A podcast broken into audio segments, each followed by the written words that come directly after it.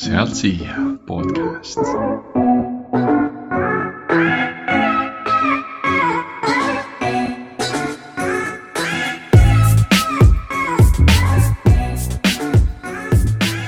tere, kallis kuulaja, mina olen Toomas Tammus ja minuga on Argo Metsaru. on alustamas Sealt siia podcasti järjekordne episood ja Sealt siia podcast räägib tublidest Eesti inimestest, kes on nullist üles ehitanud midagi erakordset. aga tänane episood on veel erakordsem kui siis äh, külalistega koos olles, sest et me oleme Argoga kahekesi. tõesti, natuke kummaline isegi. jah, et äh, vaatame siia kõrvale, meie kolmas tool on tühi kus peaks olema siis meie külaline. aga seda tegelikult sellepärast, et äh, sealt siia podcast siis saavutas väikse juubeli. et meil sai kümme episoodi täis ja me mõtlesimegi, et teeme või, või oleks siis selline õige aeg teha siis väike tagasivaade, et äh, milliste inimestega me oleme kokku puutunud, mis mõtteid või mis mõtted on kõlama jäänud ja, ja kuhu ka võib-olla liigume siit edasi täpselt nii, et eh, tõesti kümme episoodi on täis ja ma arvan, et see on hea koht, kus korra tõesti tagasi vaadata, et eh, nii mõndagi on juhtunud. Eh, oleme siin ise õppinud selle ajaga omajagu, et on mik-, mikritega olnud äpardusi, võib-olla mõni kuulaja on mõne episoodi puhul ka tähele pannud. Ma ei tea, käisime Ulaka kaunitari juures külas, eks me räägime peagi lähemalt, saime sihukese tuuri erootikapoes, kui nii saab öelda, et väga põnevaid seike on olnud ja ja, ja mõne episoodi külastamise puhul, kui Rauno juures käisime külas, vaata, et jõudsime hoopis järgmine päev koju, nii et, nii et mõnele said külla jääda pikemalt, nii et, et, et on põnevad, põnev teekond olnud. Ja vaataks korra tagasi, et kellel siis külas käisime ja, ja mis sealt kõlama jäi. täpselt. Ja lähme kohe meie siis külaliste listi juurde äkki. Ja võib-olla, võib-olla korra kuulajatele, et äh, mis me nagu siin ettevalmistusena tegime, oli nii, et me mõlemad äh, vaatasime iseseisvalt äh, otsa, kellel me külas käisime ja noppisime enda jaoks mingisuguse eredama nii-öelda hetke välja, me üksteisega seda või nii-öelda koos seda ettevalmistust ei teinud, et, et tõenäoliselt üllatame üksteist ka, et vaatame, mis jäi Toomasele ja mis jäi mulle nii-öelda nende episoodide puhul kõlama. aga Toomas, kes meil esimene külaline oli? meie esimene külaline oli meie hea sõber Johannes Richard Sepping. ja tema oli sel ajal veel Paide teatri näitleja. Ja, ja temaga rääkisimegi siis sellest Paide teatri sünnist, Paide teatri algusest ja Paide teatri siis äh, selle, nendest esimestest aastatest. ja, ja kuidas üldse Johannes siis äh, näitlemise juurde jõudis. ja nüüd ongi natuke aega möödas Äh, varsti pea et, pea et aasta isegi. et ja. huvitaval kombel, et aeg on väga kiiresti läinud. jah, see oli maikuus tegelikult, millal me salvestasime seda ja, ja praegu on märts. Ja Johannes ei ole enam Paide teatri näitleja, nii palju on muutunud ja Paide teater üldse on siis võtnud natukene teise suuna, kus ta, kus ta need viimased aastad, aastad liikus. ja, ja seda võib-olla või no mis, mis siis sellest äh, podcast'ist ka meelde jäi, et või sellest episoodist meelde jäi, oligi võib-olla ka see, et natuke sellist sellist kurba nooti oli seal ka tunda. et mm, -hmm. et või sellist teadmatust, et, et kuhu siis teater edasi liigub ja kuhu Johannes ise edasi liigub, sest et äh, teatrid on ikkagi loetud hulk Eestis ja, ja näitleja siis elukutse no ei ole, ütleme selline kaljukindel, et, et, et kas peab mingi muu tee, nii-öelda muu tee ette võtma, muu teekonna või siis jätta, jätkata näitlemisega, et see, see jäi sealt, sealt mulle võib-olla kõlama, et, et selline teadmatus natukene. Ja, jah, tegelikult jah, tegelikult sel hetkel, kui me seda salvestasime, siis minu arust see alles see diskussioon oli alanud, et, et kas tollane Paide teatri nagu meeskond jätkab või mitte ja see ei olnud veel nagu lõplikult äh, lukku pandud. aga mis mulle nagu, kui ma mõtlen tagasi sellele episoodile, et kui Johannes jagas seda Paide teatri lugu, siis äh, mulle nagu meeldis see, et Paide teater, tollane Paide teater siis äh, kohe algusest peale võttis äh, plaaniks teha midagi teistmoodi mm. -hmm mitte nii-öelda traditsioonilist teatrit ja nad tegid ka erinevaid äh, eriprojekte, et ma ei tea, igaüks võib ise järgi uurida, mis on varivolikogu või poeetilised konsultatsioonid ja nii edasi, et.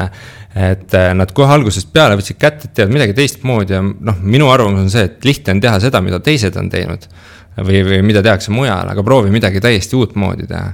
ja nad äh, tegid lõpuni välja, ajasid oma rida, et, et selles suhtes see oli minu arust nagu jäi kõlama, et see on nagu tegelikult lahe, et nad äh, seda selliselt tegid. Täpselt ja, ja see ka seal nii-öelda teistmoodi tegemise juures äh, nad võtsid kohe ka suuna sellise kogukonnateatri poole et sellega siis nii-öelda seda Paide teatri elu nii-öelda elavdada, inimesi kaasata sinna nii-öelda kultuuriellu, kogukonnaellu ja see oli ka selline väga huvitav, huvitav nii-öelda kuulda ja huvitav ka näha tegelikult. et, et nad tegid nii-öelda, nii-öelda väga palju tegevusi ka siis nii-öelda Paide siis äh, elanike heaks. et, et, et need olid päris huvitavad sammud ja Johannese isiklikust loost jäi mulle kõlama mm, see, kuidas siis inimene võib jõuda näitlemise juurde. et Johannes mainis, et, et ta läks näitlema sellepärast, et saada siis sellist mm, tuntust võib-olla seal nii-öelda koolikaaslaste ja sõprade hulgas. et, et mingi edevus tuli mängu või siis selline kuuluvus. Jah, kuuluvus. kuuluvustunne, et, et kuhugi kuuluda, et, et, et väga huvitav selline teekond on Johannesel nii-öelda sinna olnud. et, et kuidas ta üldse selle mõtteni, mõtteni jõudis kindlasti teistel näitlejad, näitlejatel on, on, on see teekond midagi erinevat. et, et aga temal oli selline. kas läheme siit teise episoodi juurde? Lähme, kes meil teine inimene oli? teine inimene oli meil taaskord hea sõber, et eks meil siin esimesed episoodid olid tuttavate inimestega. et äh, Rauno Kuusemets, kes siis on äh, Tartu Ülikooli korvpalliklubi füsioterapeut ja äh, käisime siis temaga rääkimas, et milline on üldse füsioterapeudi tööpäev, elu ja, ja kuidas ta selleni jõudis, et kuidas ta üldse selle spordisoone peale sai, et, et, et jah, käisime siis tal ka külas ja oli meie teine episood selline, mis, mis Tom sulle sealt meelde jäi? mulle jäi meelde mm,, ma mõtlesin selle peale äh, pikalt, aga mulle kohe alguses tuli üks, üks mõte tuli, tuli meelde, mis jäi ka seal äh, kõlama. et äh, selline vundament, et kui Rauno ütles, et äh, või noh, küsimuse peale, et, et mis siis on nii-öelda selle sportlase juures kõige tähtsam, eks ole, et ta ütles, et tugevad jalad. kui vundament on ikkagi all, et siis on nagu väga lihtne sealt nii-öelda edasi, edasi ka ehitada. ja ma arvan, et see, et see kandub edasi nii-öelda igale poole, et kui sul ikka vundament on nii-öelda all, et siis ongi nii-öelda palju lihtsam, eks ole, seda maja ka sinna peale ehitada. ja, ja Raunol endal on see vundament nii-öelda juba väga-väga nii-öelda mm, pikalt nii-öelda ehitatud ja välja kujunenud, sest ta, ta ongi, tegi ka koolis on ju kõvasti sporti. ja sealt selle nii-öelda pisiku sai ja ta teadis, et näed, ta tahab olla nii-öelda spordiga seotud ja lõpuks jõudis ka nii-öelda oma selle nii-öelda unistuse juurde, et olla selle korvpallimeeskonna siis füsioterapeudiks. jah, ma tegelikult võtangi siit selle unistuse juurest järje üle, et äh, mis ma endale kirjutasin, oligi, kui ma mõtlesin selle peale, siis äh, tundub, et ta on nagu oma nagu asja leidnud ja, ja minu jaoks nagu jäi ka see sealt episoodist kõlama, et, äh, et noh, see nagu seda peegeldab juba ka see, et ta jätkab õpinguid äh, doktorantuuris, et, et see füsioteraapia teema ja just nagu spordivaldkonnas tundub äh, väga nagu Rauno teema olevat, et mm. -hmm. ja see on alati tore näha, kui keegi on nagu leidnud see, saanud sellele õigele soonele pihta, et mida ta tegelikult tahab, et, et, et see kindlasti jäi sealt kõlama. täpselt. kes meil kolmandana külla tulid? kes meil kolmandana külla tulid? tulid naabrist paremad. või siis meie käisime neil külas käisime siis, käisime siis Võidu, Võidu konteineris või Võidu sellises äh, suvemajakeses. ja, ja, ja mis asus siis keset põlde maagilise vaatega, et see jäi kohe sealt algusest meelde. aga siis nendega suhtlesimegi sellel äh, nii-öelda kinnisvara teemal või üldse, et kuidas nad selle saateni on äh, jõudnud.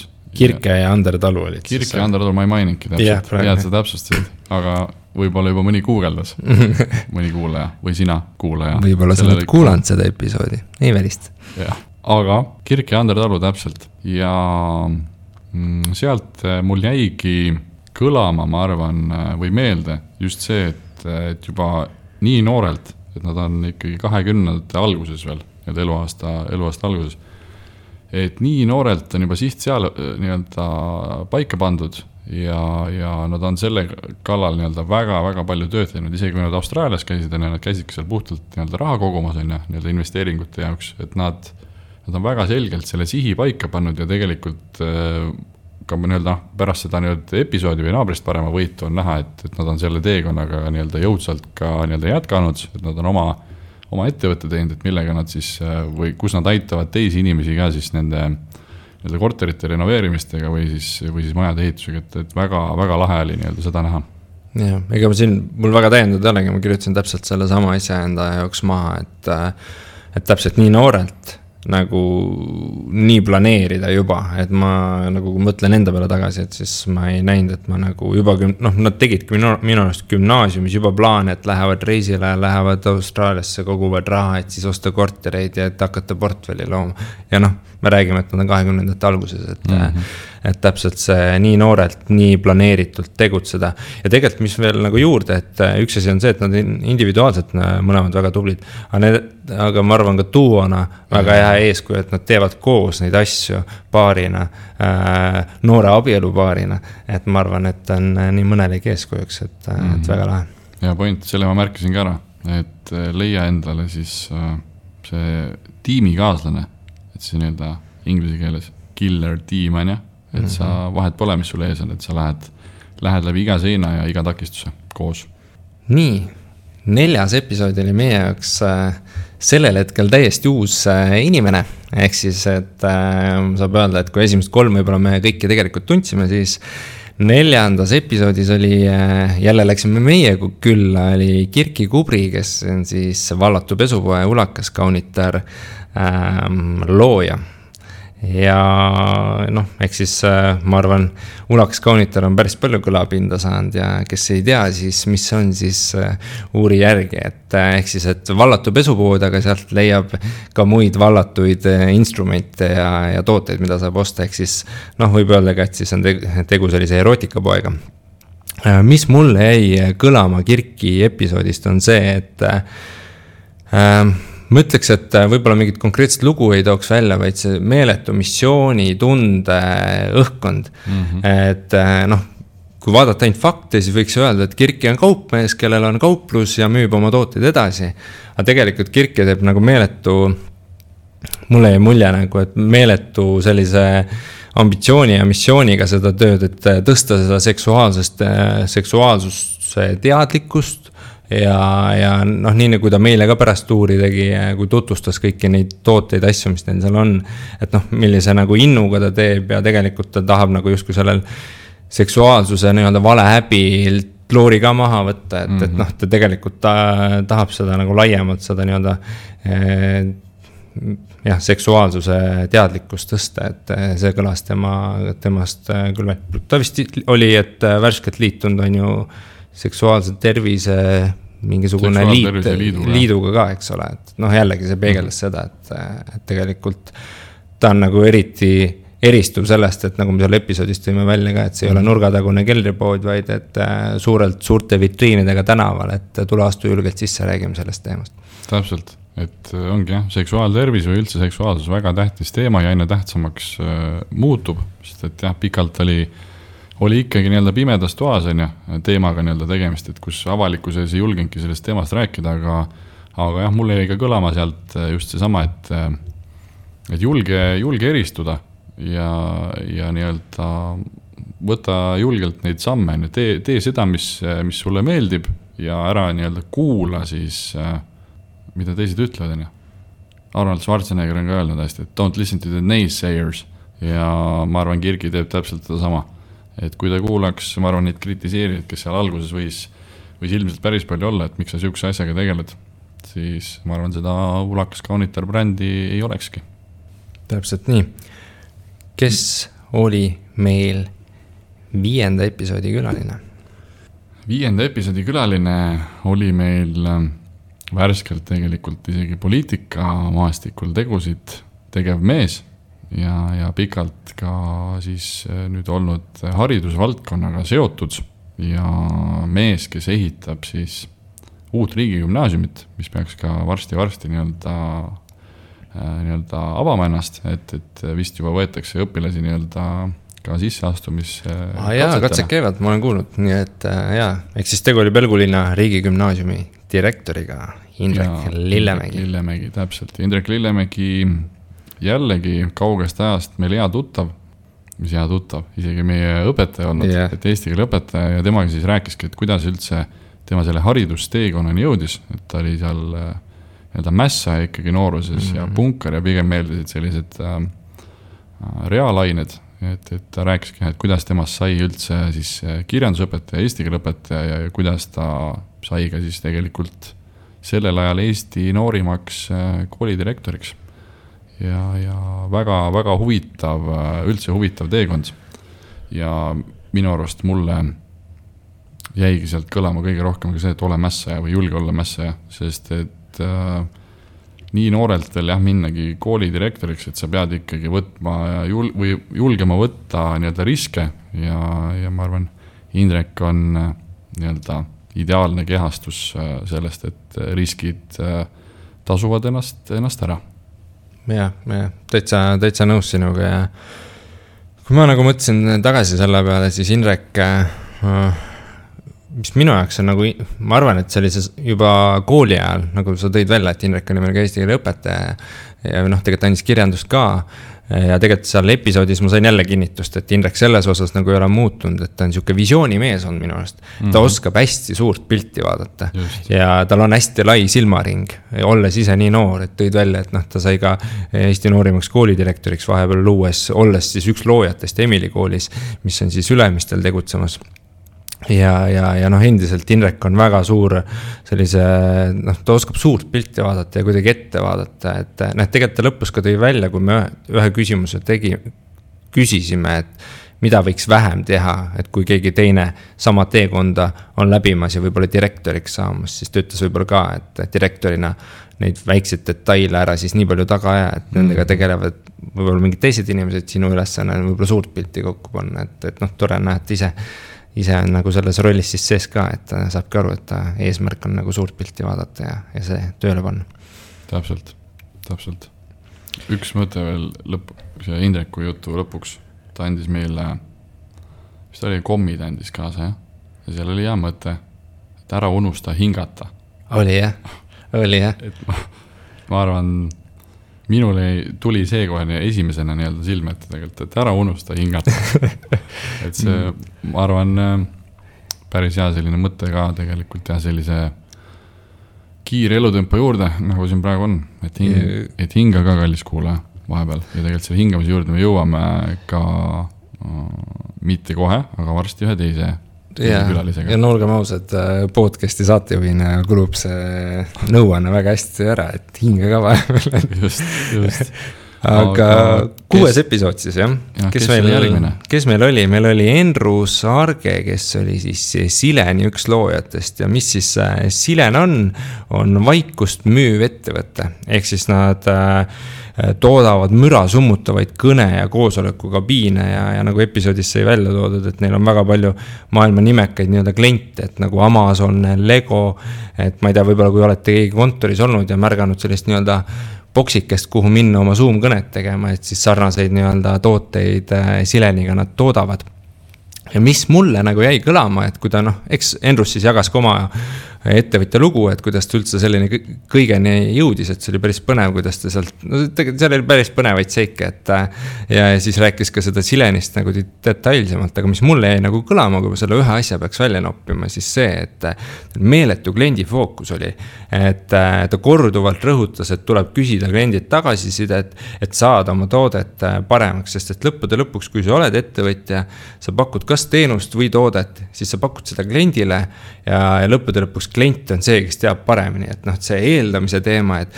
ma eeldan, et talle võiks nüüd see meeldida ja see, aga tegelikult küsi siis sellelt kliendilt ja mm -hmm. sa mhm. saad teada, et ta seda nagu rõhutas, et.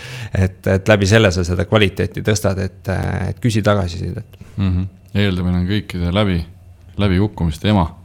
et kui eeldad, siis, siis võib äh, suure tõenäosusega juhtuda, et, äh, et see eeldus ei, ei pea paika ja, ja Endruse saates jah, või saatest, mis, mis jäigi mulle kõlama nii-öelda ilmselt äh,, ilmselt täiustuseks sinna äh,, Argo, sinu mõttele.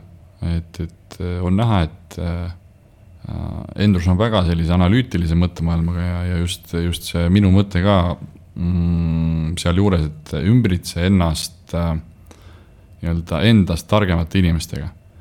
et et, et ära proovi ise seal hakata aega raiskama üldse mingite, mingite teemade peale, mida sa väga hästi ei valda, vaid äh, mine otsi see õige spetsialist üles, kes teeb äh, selle tunduvalt kiiremini, tunduvalt lihtsamate vahenditega ja, ja ilmselt ka mitu-mitu korda paremini.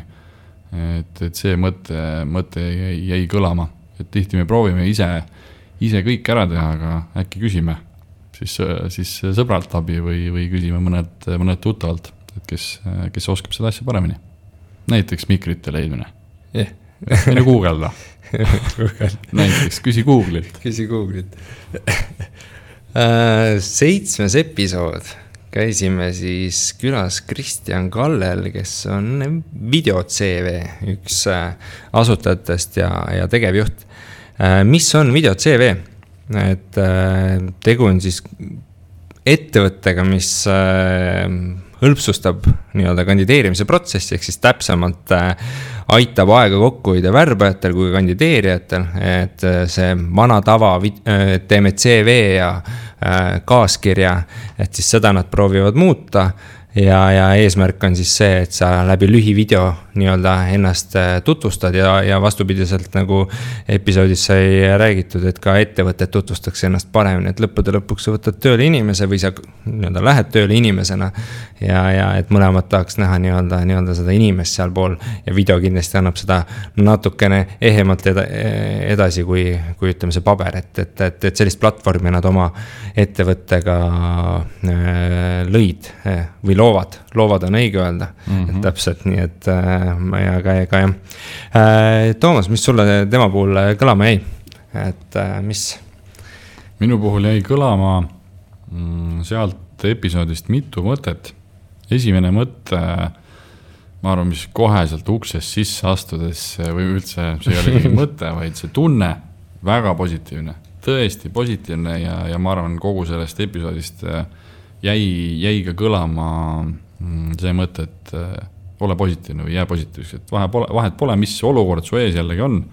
et küll, küll sa leiad selle lahenduse, ole positiivne, ära, ära noruta ja, ja ma arvan, Kristjan tõi ka seal päris häid näiteid välja, et, et millised äh,, millised olukorrad, sellised rasked olukorrad tal, tal seal nii-öelda ettevõtja teekonnal või eluteekonnal on ees olnud, et näiteks äh, oli teel, eks ole, profi, profikorvpalluri nii-öelda mm, staatuseni, aga, aga juhtus nii, et äh, nagu sportlastel ikka, tuleb tihtipeale see vigastus ja, ja sa pead oma kõik plaanid siis ümber mõtlema, aga, aga Kristjan on äh, väga hästi, väga hästi siin hakkama saanud ja just see, ilmselt sedasama positiivse nii-öelda suhtumisega on ta siin, sinnani jõudnud, kus ta praegu on.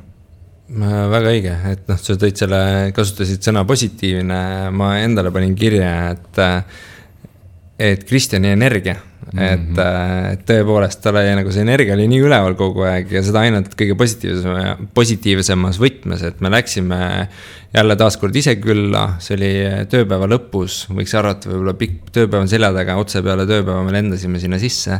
aga Kristjan oli nii energiast laetud, et ta oli nagu, mul oli nagu tore näha seda sära silmis, et äh, kutt teeb oma asja, meeldib, et see, ta oli nii laetud, et, äh, et see oli nagu hästi lahe näha, et ta oli lihtsalt nagu super-hüper mm -hmm. positiivne. ja tegelikult mulle meeldis seal kui nagu teine asi veel võib-olla tuua, et ma neid siin ette ei räägi, et kes kuulas, teab, kes veel ei kuulanud, siis soovitan, et tal oli päris mitu nagu põnevat lugu, kus, kus oli, ütleme põhimõtteliselt fake it till you make it, et mm. -hmm. aga seda selles võtmes, et noh, ta jälle energiaga peale, saame hakkama, teeme. ja, ja tegelikult, kuidas ta siis tegelikult sai nende asjadega hakkama, et äh, seal oli päris, päris lahedad lood, kuidas mm -hmm. võttis kätte midagi, mida võib-olla polnud aimugi, mida ta teeb, aga ütles, et vaatab, eks ole paista ja sai hakkama.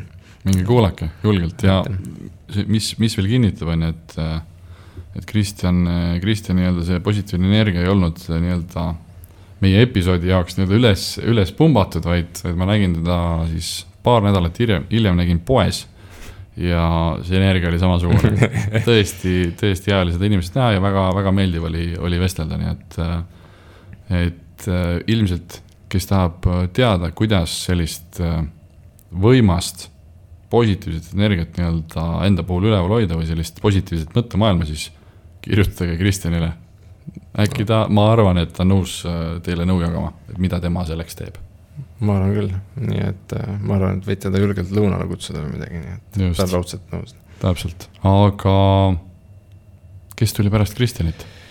kaheksas episood oli meil selline ettevõte nagu Adact ja selle asutaja äh, Kalev Kärpuk. ehk siis, mis on Adact, on siis noh, iduettevõte, kui ühesõnaga võtta, aga tegelikult mida nad siis loovad, on või pakuvad, on siis tarkvara, mille kaudu on või, võimalik siis hõlpsasti oma tooteid ja teenuseid äh, turundada läbi mänguliste kampaaniate et siis äh, õige sõna on gamification sellele, võib-olla kui mingi eluline näide kellelegi tuua, et ma ei tea, oled telefonis ja siis tuleb mingi reklaam ette, sellega me oleme harjunud, aga võib-olla kui see reklaamis on mingi mängunüanss, et pead mingit asja liigutama, et mingeid punkte koguda, et, et see kiiremini eest ära läheks, et noh, tegelikult äh, selliseid nii-öelda lahendusi, terviklahendusi pakub see, see Kalevi ettevõte, äh, millest me siis seal episoodis rääkisime, ehk siis Adact oli see ettevõte kui nüüd tagasi meenutada, mis mulle sellest äh, meelde jäi, et äh, siin episoodis ma siis võtan väikse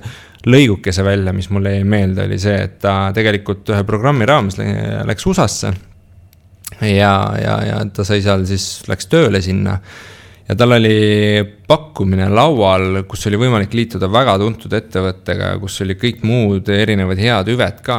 Äh, ja, ja oleks nagu hea lihtne kõike, aga tegelikult paralleelselt tal oli ka teine pakkumine, mis oli sihuke kahe-kolme mehe ettevõte, aga tegeles just selles valdkonnas, ehk siis konkreetselt tegelikult selles samas gamification valdkonnas. ja ta teadis, et ta tahaks nagu tegelikult selle kohta rohkem õppida. et siis ta valis ikkagi selle kasuks, sellepärast et tal oli pilt selge, mida ta tahab. ja noor mees, et pigem panustad enda arengule ja et seda on nagu lahe vaadata, et ma arvan, et igaüks võib-olla ei oleks nii kergekäeliselt seda valikut teinud, et, et, et see jäi mulle nagu meelde, et see nagu näitab võib-olla inimese kohta ka, et mm -hmm. kui võib-olla enesekindel või järjekindel ta teatud mingites oma tegudes on. täiesti nõus, et kirjutasin ka endale välja, et, et see ei olnud ainult jah, see nii-öelda see üksik olukord, vaid äh, tema jutust nii-öelda tuli seda päris palju, päris palju nii-öelda, nii-öelda ka välja, et, et kas sa teed midagi raha pärast või sa teed nii-öelda midagi sellepärast, et see on nii-öelda päriselt oluline. Et kas sinu enda nii-öelda teekonna jaoks, et sa saad seal, ongi paremat nii-öelda või noh, rohkem õppida, paremat kogemust Äh, või, või siis äh, reaalselt on mingi sellise nii suure väärtusega kogu siis nii-öelda ühiskonna jaoks, et, et sa pigem valid selle, isegi kui see ei ole, ei ole nii-öelda tasuv. ehk selline missioonitunne jäi, jäi nagu päris palju, päris palju kõlama. ja ilmselt kuna on äh, teine mõte, mis mul oli, et kuna on tegemist sellise gamification ettevõttega, siis kui me sinna mm, kontorisse talle külla läksime, siis need lauamängud et, äh, et hoia seda nii-öelda fun'i äh, selle kibeda töötempo juures ka, et, et see, see nii-öelda jäi ka sellest episoodist mulle, mulle meelde jah, neil oli vist isegi mingi põhimõte, et esmaspäev võtame nagu rahulikult. just, just. Aga aita mul meelde, meenutada, kus riigis ta Alar Karisega kohtus?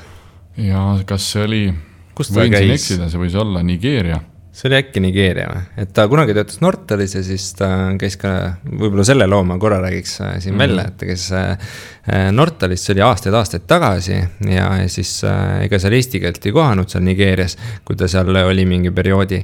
ja siis ühel hetkel põrkas kokku sellise inimesega, kes hiljem tuli välja, et oli Alar Karis, kes tol hetkel muidugi meil president veel ei olnud ja, ja siis nad vist käisid ka, ma ei tea, hommikust söömas või, või, või midagi mhm. sellist mm. -hmm ja siis jäi kokkulepe, et, et jääb õlle võlgu või midagi või et lähevad õllele või. aga igatahes äh, Toomas siis naljatas selle episoodi ajal, et noh, et kas siis president on vastuvõtule ka kutsunud ja tegelikult, äh, et äh, noh, selle peale Kalev muidugi tagasihoidlikult ütles, et ei, paraku ei ole ja ei, ei, et aga natuke aega läks mööda, ma ei tea, kuu või kaks, tegelikult siis märkasin, et Kalev oli kutsutud Äh, ettevõtjana presidendi juurde nii-öelda, see oli mingisugune ette noorte ettevõtjate mingisugune mm. vastuvõtt oli ja, ja ja sinna siis, äh, sinna siis äh, Kalev läks äh, külla ja, ja Kalev vist tegi postituse ka, et ta võttis oma õlle ka kaasa, kui ma ei eksi, et minu arust LinkedInis oli kirjas, et ta läks vana võlga nii-öelda mm -hmm. tasa tegema, nii et noh, ma ei teagi, et noh, mis siin nagu huvitavam koht on see, et kas elu keerdkäik läks sinna tagasi või see, et Toomas näeb natukene tulevikku, et, et aga noh, igatahes selles suhtes sihuke huvitav seik, et, et enne naljatasime selle üle, aga tuleb ettevaatlik naljadega olla, et mm -hmm. teinekord lähevad nii-öelda täppi ka, et, et natuke hiljem ta presidendiga tõesti jälle kokku sai. ja üldse huvitav ka see, et, äh, et sa kohtad, eks ole, täiesti võõras riigis, äh, kohtad siis oma kaasmaalast, kellest siis äh, saab tulevikus president. Et, et ma arvan, siin ka päris hea selline äh, mõte või, või selline nõuanne, kui, kui võib nii öelda, et äh, stay humble, eks ole, et äh, kunagi ei tea, et kui, mis inimesega kohtud, eks ole, et, et, et millal see inimene võib sulle kasulik olla mingil määral. nii et ma ei tea, Kalevi kohta võib öelda, et ta oli väga humble, et ja, äh, see oli humble. kindlasti üks tema nii-öelda iseloomujooni mm., kui nii saab öelda. just, nii, aga pärast Kalevit tuli meile saatesse külla ja nüüd võib öelda tõesti, et tuli külla, mitte et meie ei läinud ise yeah., siis äh, külalise juurde. Äh, tuli siis muusikaterapeut Kelly Kiipus kes siis rääkis oma teekonnast, et kuidas sellise eriala juurde üks inimene üldse, üldse jõuab ja rääkis ka natukene, kui olulist rolli mängib siis muusika mm, üldse kogu inimkonna, inimkonna ajaloos ja üldse inimeste elus ja kuidas siis seda muusikat kasutatakse ka siis teraapias, et siis erinevaid nii-öelda vaimseid probleeme või muresid siis nii-öelda lahendada mis sulle kõlama jäi? Äh, kusjuures huvitavalt, äh, mul jäi nagu sihuke lause sealt kõlama, mis täna on tegelikult ka meediast läbi käinud. Äh, natukene siin väikeste skandaalidega, kui nii saab öelda, ehk siis mida Kelly ütles, oli see, et. et tuleks jälgida kindlasti seda, et terapeut oleks haritud või vastava koolitusega, mm. et seda on natuke siin viimasel ajal ka meedias olnud sest et noh, siis me ta nagu rõhutasime, arutasime sel teemal põgusalt, et, et noh, et ähm, kui inimene on ikkagi vaimselt keerulises olukorras ja, ja et äh, on võimalik ka halba teha, et kui sa ikkagi valesti midagi ütled või, või, või, või valesti lähened, et tegelikult see olukord võib ka kehvemaks minna, kui inimene tegelikult on sellel hetkel hästi haavatavas äh, seisukohas või olukorras, et, et siis äh, on see hästi oluline, et hästi õigesti läheneda ja kindlasti siin sihuke vastav õige koolitus ja äh,. ma ei tea, kvalifikatsioon või haridus äh, on kindlasti pigem äh, kasutegur, et ma ei tea, mulle nagu selle võib-olla viimase aja meediakõlapinna taustal tuli kohe see meelde ka, et Kelly tegelikult mm. seda ka rõhutas, et, et see on nagu oluline. täpselt aa, pluss siis üks asi veel, noh, mis on jälle hästi loogiline tegelikult äh,. aga, aga noh, ma ei tea äh,, et see, et ta, tal on hästi palju, noh, ta ise nimetas siis klientideks. et on äh, palju lapskliente äh,, kes hästi mm. omastavad seda muusikateraapiat ja lähevad kaasa. aga vaata, vanemad inimesed, noh, ütleme täiskasvanud inimesed, et, et seal on hästi palju sellist või ka juba teismelised. et seal on juba sihuke nii-öelda raam ümber ja ütleme noh ei minda nii kaasa, et muusikateraapia ka eeldab võib-olla mingit. noh, selles mõttes ikkagi lõdvestamist, sa teed mingeid erinevaid harjutusi.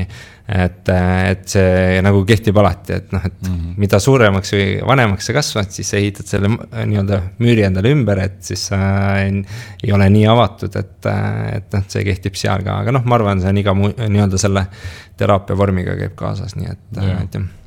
täpselt, mul jäi kõlama mm, see et hoolitse oma, oma vaimse tervise eest, et Kelly ise ka, ma arvan, väga õige inimene nii-öelda sellest teemast rääkima, sest, sest et eh, mainiski meie saates, eks ole, et, et põles seal nii-öelda startup maailmas, kus ta vahepeal oli, et põles seal päris kiiresti läbi.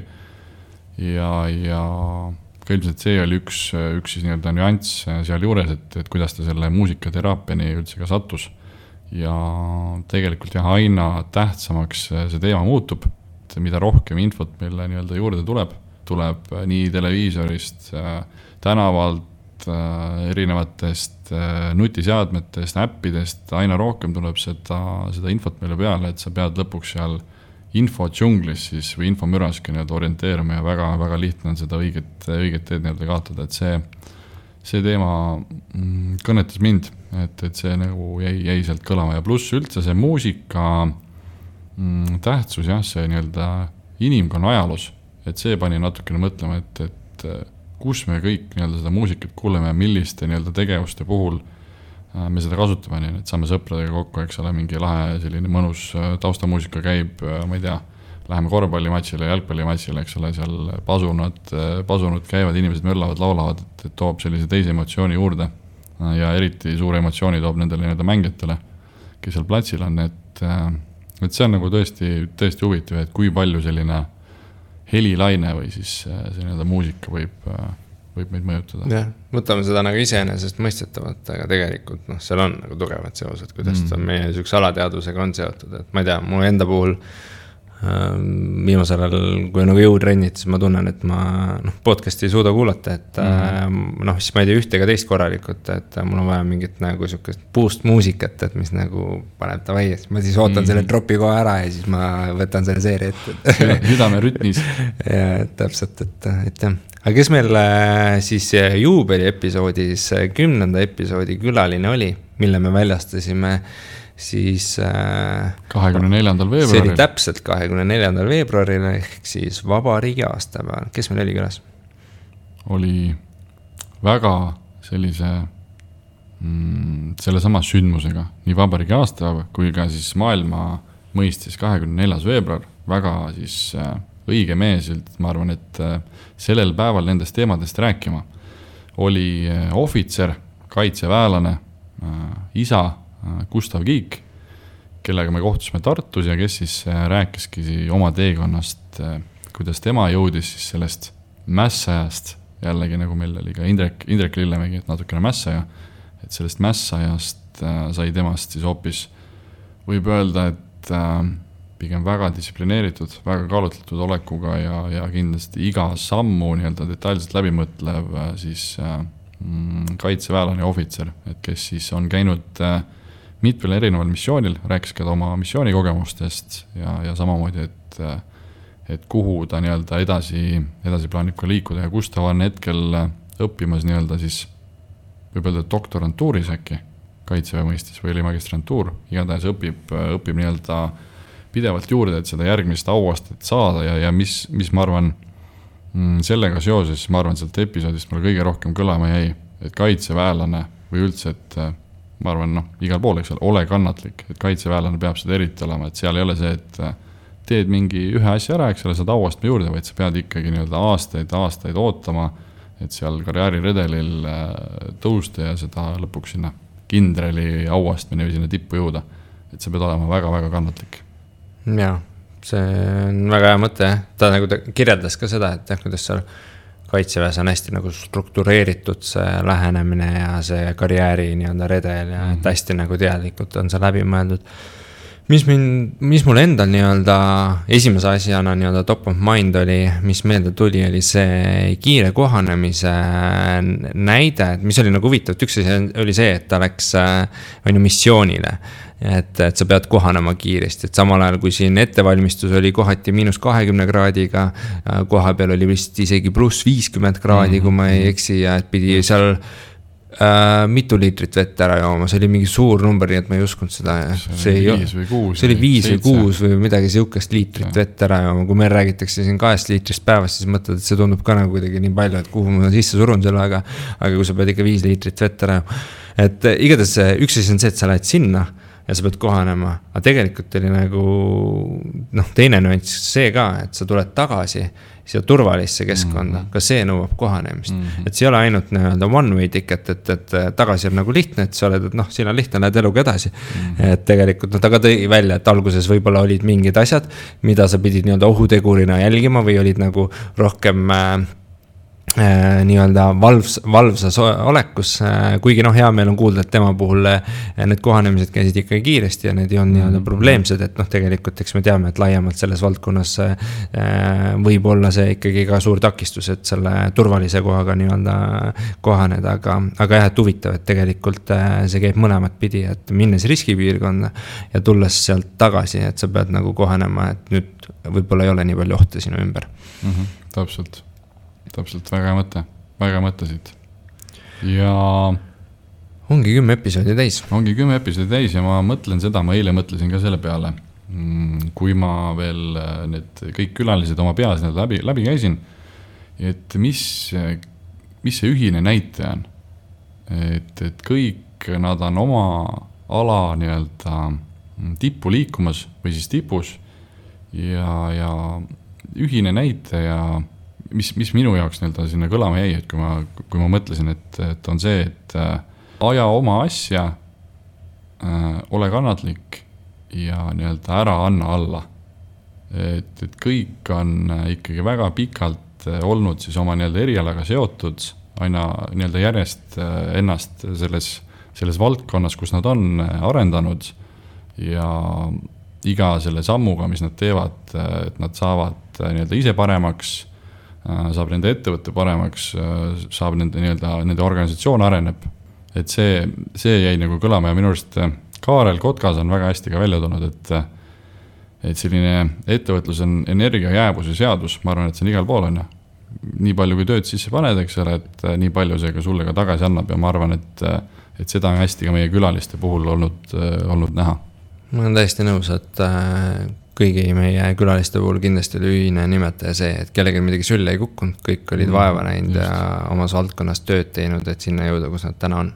Just, väga lahe nii-öelda näha, et, et meie praeguste või nende nii-öelda eelnevate külaliste poolt, aga ilmselt seesama näitaja siis äh, tuleb ka meie uute külalistega, sest et äh, võime siin ühe nime vist välja hõigata, mis sa arvad, Argo? ühe puhul ma arvan, et saab kindlalt väita. jah, et siin mitu-mitu inimest äh, on meie saatesse tulemas, aga nii-öelda täie kindlusega võime öelda, et järgmisena kuulete meie saates inimest, nimega Aune. Aunapuu.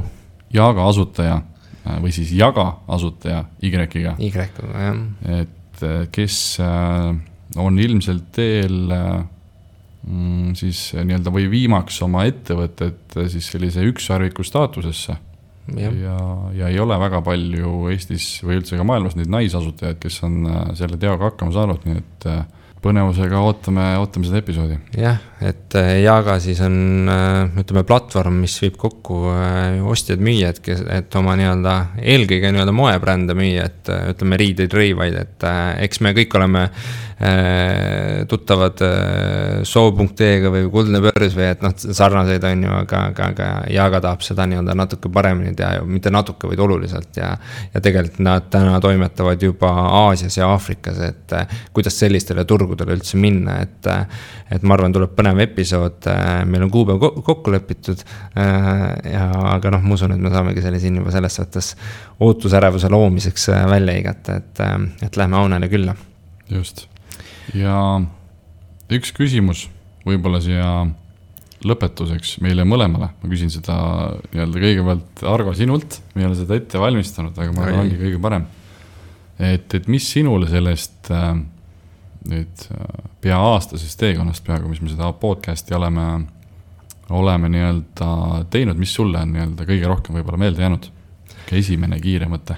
Äh, esimene kiire mõte, ma arvan, mis mul kohe esimesena alati tuleb, äh, kui selle peale mõelda, oli see, et ma nagu märkasin ühel hetkel nagu püsivat nii-öelda ühist mustrit selles, et noh, teinekord oli keeruline aega leida siin, äh, eks meil mõlemal on omad elutempod. Äh, aga kui me lõpuks saame selle külalisega kokku, saame selle episoodi purki tavaliselt läheb mikker kinni, siis veel räägid natuke juttu.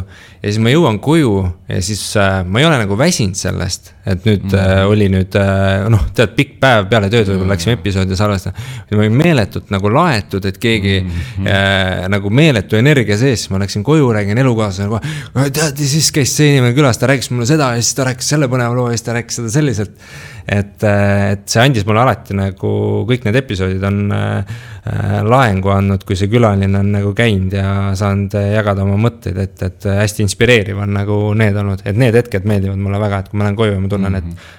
et, et jube lahe oli noh. täpselt ja see ei jää ainult selleks õhtuks nii-öelda see energia, vaid see on ikka mitu päeva, mitu ja, head päeva. täpselt, täpselt. ja et ma arvan, märksõna meile, et tuleks rohkem, rohkem neid episoode teha või seda aega leida, et äh, et tihedamaks muuta, muuta seda nii-öelda graafikut. aga mis sul? aga mis mul. mõte oli, mis sa, kui sa selle küsimuse peale mõtlesid? jaa, kui ma selle peale mõtlesin mm,, ma täna hakkasin selle peale mõtlema, aga ma ei jõudnudki vastuseni. sest et mul tulid mingid muud asjad vahele, aga nüüd ma mõtlen, täpselt, nüüd on kiirküsimus, nüüd ma mõtlen selle peale uuesti. ja ma arvan, tegelikult võib-olla seesama punkt, mis meie külaliste puhul, ära anna alla, sest et ega meil ka siin on ju mikrid ei tööta, eks ole, et aega võib-olla keeruline leida, aga ma arvan, et see ei ole ikkagi sprint, see on maraton. Ja, ja me oleme nii palju juba õppinud, varsti võib öelda, et oleme professionaalid siin nii-öelda podcast'i, podcast'i maailmas. et, et õpi ja, ja ära anna alla, ma arvan, see on nagu mulle endale olnud äh,, olnud nagu nii-öelda mõttes, sest et äh, oma kiire elutempo kohalt, elutempo nii-öelda juures seesama podcast äh, just äh, pigem aitabki ka mind eh, võib-olla nii-öelda vaimselt, et tullagi sealt sellest töökeskkonnast välja, tehagi midagi uut ja saada siit seda, seda tubli energia tu, või nii-öelda tugevat energiat ja, ja siis õppida veel hoopis midagi, midagi uut juurde. iga saatega õpime, reaalselt. absoluutselt iga kord. et, et see, äh, see, ma arvan, see, ma arvan, jääb mulle, mulle nagu kõlama. väga lahe aga selline oli meie kümne episoodi tagasivaade, et kui eh, sina kuulaja mõnda episoodi veel ei ole kuulnud ja need meie nii-öelda need lühikokkuvõtted või, või, või mõtted tundusid huvitavad, siis eh, mine kuula julgelt ja. Ja, ja kui oled kõike kuulanud, siis äh, väga lahe Thanks tahaksin Just. öelda. ja et võid yeah., võid julgelt kirjutada, kui oled kõik episoodi kuulanud ja võid ka tegelikult oma siis äh, mõtted meile edastada. seda mis, ma tahtsingi öelda tegelikult, et äh, kirjuta meile otse, kui sa ei taha kuskil kommentaaridesse panna, aga samas, kui sa selle episoodi Instagrami postituse või SoundCloudi alla kommentaari kirjutad, et mulle meeldis selle kõige rohkem see episood sellepärast, et, et siis mm. seda oleks ka väga lahe kuulda. just andke kindlasti teada, keda soovite meie saates kuulda, sest et äh, meie see list on küll pikk, aga seda nii-öelda ideaalset aega leida kõigi jaoks, et see on, see on tihtipeale sihuke keeruline, et ja, ja neid auke, auke tekib, et me saame alati järjest, järjest enam nii-öelda inimestele kirjutada, et andke lihtsalt julgelt teada, keda te soovite ise kuulda ja me võtame selle inimesega ühendust. aga seniks, olge mõnusad. tšau. tšau.